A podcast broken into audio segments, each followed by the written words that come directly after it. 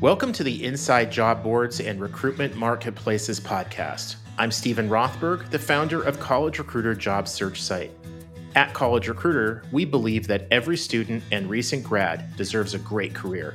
And I'm Peter Zollman, founding principal of the AIM Group, the leading global business intelligence service for marketplaces and classified advertising companies. We consult with recruitment marketplaces companies and publish AIM Group recruitment intelligence and a free weekly digest. We also host the annual Global RecBuzz conference. This is the podcast for you to learn more about how to create, manage, and work with general, niche, and aggregator job boards and recruitment marketplaces. Hey, Peter, it is great to be with you again for another episode of the Inside Job Boards and Recruitment Marketplaces podcast. And if you can say that 10 times quickly, then I have a special prize for you. Well, I can't and I wouldn't. And already they've heard it twice because of the intro and then you introing it again. But that's okay. How are you? I am good. Hey, you know, good things come in pairs. So why not? Yep. Sounds fair to me. Um, so uh, we at the AIM Group took a detailed look uh, at some of the issues we covered at RecBuzz: remote work, talent shortages, global recruitment, uh, the use of AI and data, and more. Um, it was a great conference, and global recruitment was a big issue. And how do job boards slash recruitment marketplaces operate in this environment was another big issue. Uh, we were glad you and Faith joined us. So thank you. Yeah, for those uh, listeners who don't know, so Faith is um, both my wife and College Recruiter's CEO, and she led a roundtable discussion um, at RecBuzz in Amsterdam on programmatic, and uh, I spoke about the possibility of a recession and the impact on on the industry. Uh, second time we've been to one of your conferences, Peter, and you can pretty much uh, guarantee that uh, be guaranteed that we'll be at the the third, fourth, fifth. They're just the, the content, the vibe, it's all just excellent. You guys do an amazing job. And that night out on the oil rig in the Amsterdam harbor was just amazing. I saw you with a drink in your hand. I saw Faith with a drink in her hand, maybe even two or three. It's a good thing you Ubered back instead of uh, walking back to the hotel. We were we were not within stumbling distance. That that is for sure. Well, I am excited. We're having a little bit of a different kind of a guest this time. Most of the guests that we have are leaders of job boards, recruitment marketplaces, um, vendors in that space, uh, people in the, on the investment side. But today we're going to be joined by one of our customers, um, a customer of job boards and recruitment marketplaces. So today's guest is Evan Herman, who used to be with a big technology company as a technical recruiter and now is in a similar capacity for a big uh, bank that is based in the southern US. So he's going to be able to really share with us from the employer's perspective what job boards and recruitment marketplaces uh, should be looking at, at least from the perspective of an employer. Um, Evan, maybe you can take a minute and just tell listeners who might not already know you a little bit more about yourself. Well, thank you for having me, Steve. It's great to be here. Really excited. It's been quite a long time uh, since I've uh, you know, been on a, a, podcast like this or even blogged, and uh, you brought me back in the game, and I'm really excited. Um, so yeah, I'm here as you mentioned in the introduction uh, because of my experience on the customer side, being a recruiter um, myself. Um, I'm uh, been a recruiter for ten years after a misstep in my career before that during the financial crisis in wealth management, and uh, started on the agency side and um, like many people, ultimately realized that uh, going in house uh, was the better route for me, and have worked uh, for various uh, large corporations uh, since, uh, for the past seven years. Um, in the course of that, with you know my wealth management background, I actually used to be an advisor, had a background um, in technology and startups and a couple years into my recruiting career started uh, being also an advisor of sorts to many HR tech or specifically talent acquisition technology uh, companies and had a lot of things, you know, to say. And that's ultimately what brought me here today, you know, um, sharing some of my old blog post and commentary. And, you know, my, my goal here today um, is not to critique in any way job boards. It's actually what I hope by being a recruiter help them better partner. And ultimately, of course, uh, right, if you make more money, if you're more successful, we are more successful if we're able to deliver for our partners. At the end of the day, it's all about jointly partnering to deliver for the hiring manager of the line of business. Tech recruiting is really, really, really hard these days. Uh, you've written a lot in your blog about the passive candidate problem. Tell us what you mean by that. Sure. Um, yeah, I'm not sure if the term is original or can mean many things. Uh, you know, the, the term is out there. But uh, for me, uh, what I define as the quote passive candidate problem is that technologies, given what you, the job boards, of course, and most other technologies out there, they're all based on getting the active candidate, the person that's out there looking for job postings, actively looking for jobs. And that's great. That's a good chunk of the market. But also on my side, on the recruiter side, our job isn't just to get the most active and visit and therefore visible and presumably easiest to find uh, people. It's just the best candidates, period. And that means both active and when I say passive, like right if you truly are like not open at all to a new job like that it does every once in a while if maybe like a good friend happens to be at a company and persuades you to change your mind. But when i say passive i just mean people that aren't actively applying. But that doesn't mean that they're not actively open to new opportunities if you can find reverse the process and find them and so for technology companies, the passive candidate problem is that's probably 75% of the market. And more often than not, uh, and I need to be careful how I phrase this, um, you know, more often than not, passive candidates tend to be better quality because you have to choose them. They're not applying to you. That does not mean in any way that active candidates can't be the best, won't be the best. It's just – because passive, the process is often reversed. You have to find them, not them find you. Um, they and so you could choose who you contact. They tend to be better fits if only because you chose, you intentionally chose to contact them because they have the right background, the right skill set, uh, have the right companies in their employment history, things like that. And it's up to technology companies and specifically job boards to address that problem. Is um, the best science uh, or data that I've seen on it is that 75% of the market is uh, fits what I call the passive candidates, the ones that you know are probably truly actually open to new jobs. They're just not actively looking and applying the ones. And that's three times the size of the active candidates, the ones that are going to job boards, that, like registering with the, these sites, and the ones that are ultimately, whether it's recruitment agencies or job boards, that you get paid on.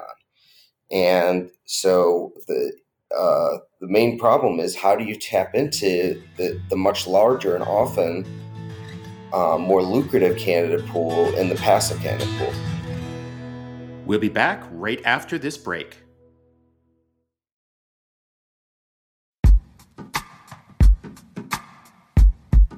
The Jim Stroud podcast explores the discoveries and trends forming the future of our lives. Brain to brain communication, robot bosses, microchip implants for workers, and artificial intelligence replacing human workers are all happening now. If you want to know what's happening next, subscribe now to the Jim Stroud Podcast.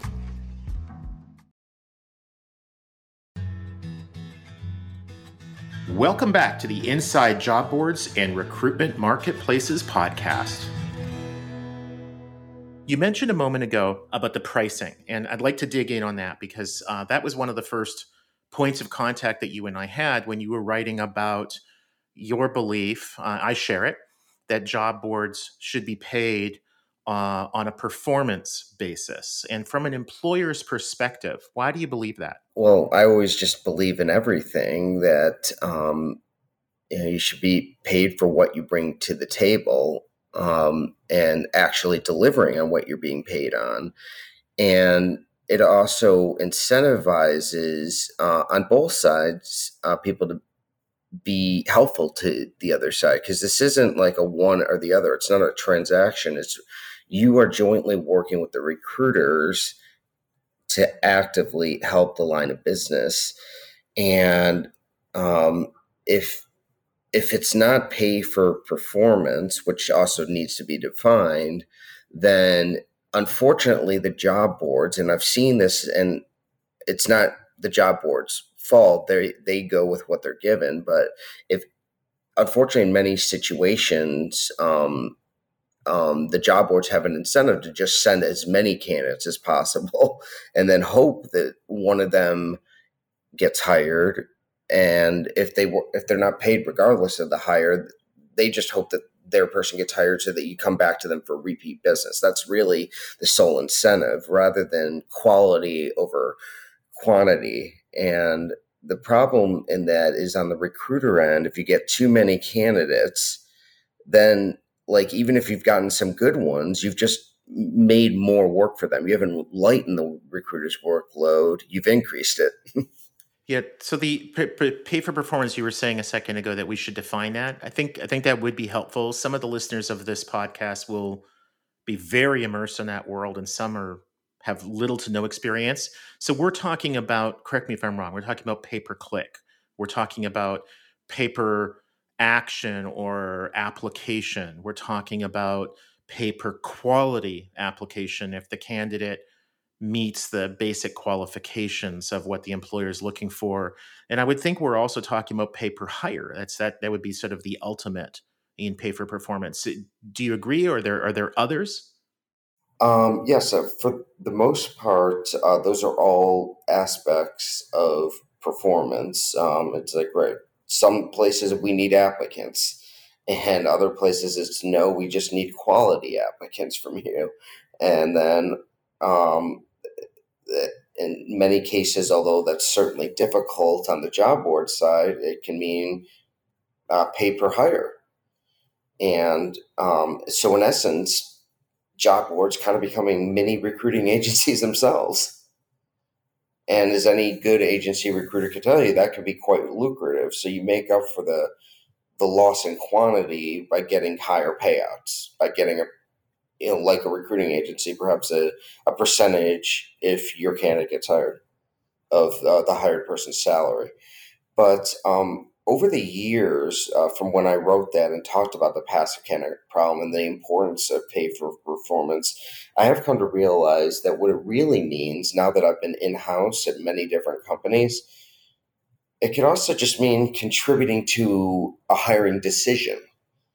Um, sometimes maybe no one's hired, but you've helped them realize, oh my God, we are not paying com- competitively, or oh my God, we this ended up being a unicorn or purple squirrel search, meaning the the person doesn't exist. And if you help a company actually even decide not to hire anyone, that then you've actually provided a very helpful consulting service to them, and that deserves to be rewarded by contributing to in this in the example I just gave a non-hiring decision, but even deciding not to hire anyone that's still a hiring decision. Of course, then the job board or recruitment marketplace, if it's being paid on performance, there's a question of how they get paid, uh, and even with pay per hire, it's very very difficult to attribute a hire to a specific job board. Somebody went to Indeed, then they went to your site, then they went to the niche board, then they went somewhere else.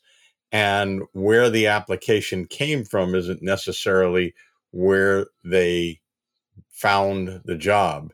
How do you deal with attribution issues? Mm-hmm.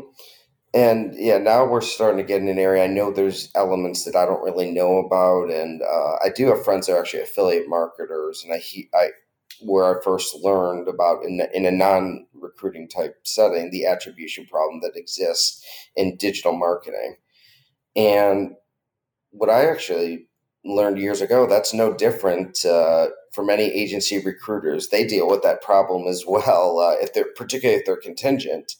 Um, and that comes in, and um, I mentioned earlier that job boards need to, in essence, kind of um, mimic recruiting firms, uh, agency recruiting firms, and agency recruiting firms can learn to be more like job boards and learn better digital marketing and targeting. And uh, I know I'm starting to speak your language. Retargeting is so important in marketing, and if you are providing a quality service, so you can't just be like the the old class, a digital online digital classifieds anymore.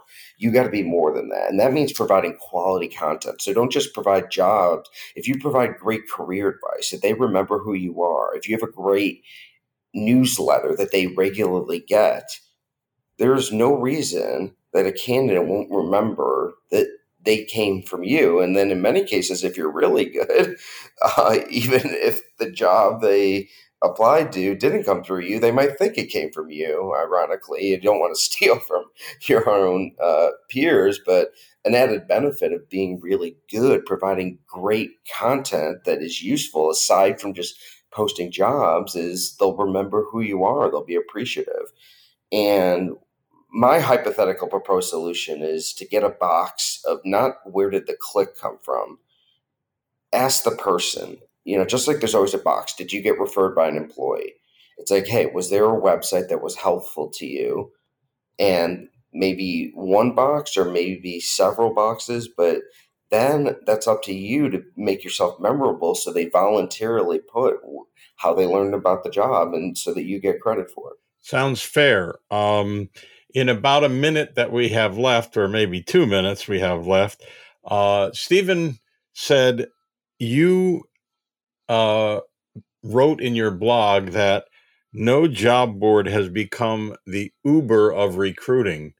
What do you mean by that?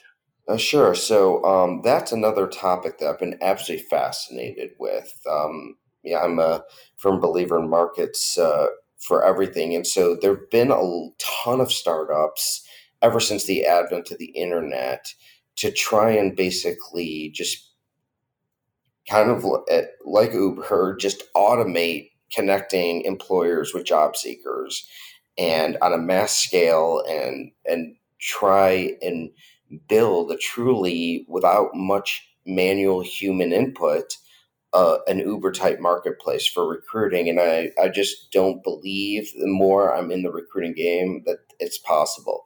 Many have tried, and it's just ultimately recruiting, good recruiting is not scalable in an Uber type way.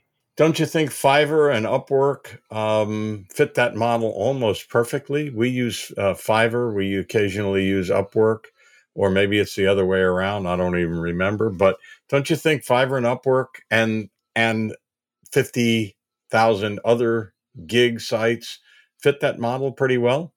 Sure, but that's also well two things. I'd separate you know gig jobs from like recruiting for perm FTE or long term contracts from gig jobs.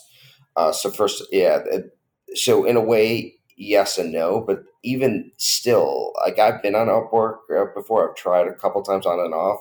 You know, who wouldn't? It's like, oh, like get gigs, but they just end up um, being a lot of work and Uber's even Uber. Uh, I'm not sure how much uh, you or your audience know about the economics of Uber. From what I've seen, they still lose a massive amount of money for probably similar reasons to Fiverr and Upwork. Is that people maybe go on just like people become Uber drivers and then they don't last. Like they do maybe one thing or they try it out like just once and then you have to spend all that money reacquiring them. So I also think like even though they exist that even Uber itself it's actually they spend a mass they have to spend a massive amount of money reacquiring new people to be on the platform to make the marketplace work.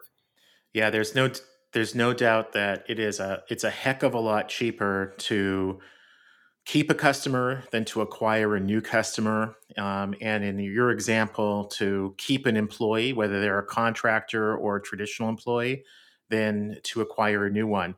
Um, well, unfortunately, we're out of time. Um, but I really appreciate Evan you helping uh, our audience better understand how employers look at job boards and recruitment marketplaces.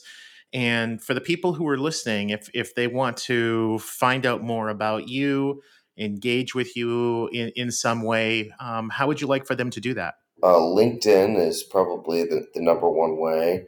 Um, can be uh, found easily there under Evan Herman. Um, there, there, aren't many of us, so I'm the only recruiter, as far as I know, recruiter Evan Herman. Um, and then also, uh, you can feel free to email me. At my uh, personal email address is uh, evan.f.herman at gmail.com. Awesome. Thank you so much. Peter, any closing words? Just delightful to hear from an employer who struggles with the problems that every other employer struggles with working with job boards, recruitment marketplaces, and finding the uh, right candidate who isn't a purple squirrel. Inside Job Boards and Recruitment Marketplaces is a co production of Evergreen Podcasts, College Recruiter, and the AIM Group. Please subscribe for free on your favorite app. Review it, five stars are always nice and recommend it to a couple of people you know who want to learn more about job boards and recruitment marketplaces. Special thanks to our producer and engineer, Ian Douglas. I'm your host, Peter Zollman of the AIM Group, the leading global consultancy in the field of marketplaces and classified advertising. Find out more about our reports on recruitment marketplaces, job boards, and classifieds, including our new Recruitment Marketplaces Annual at aimgroup.com slash reports. I'm your host, Steven Rothberg of job search site College Recruiter. Each year, we help more than 12 million candidates find great new jobs. Our customers are primarily Fortune 1000 companies, government agencies, and other employers who hire at scale and advertise their jobs with us. You can reach me at stephen at collegerecruiter.com.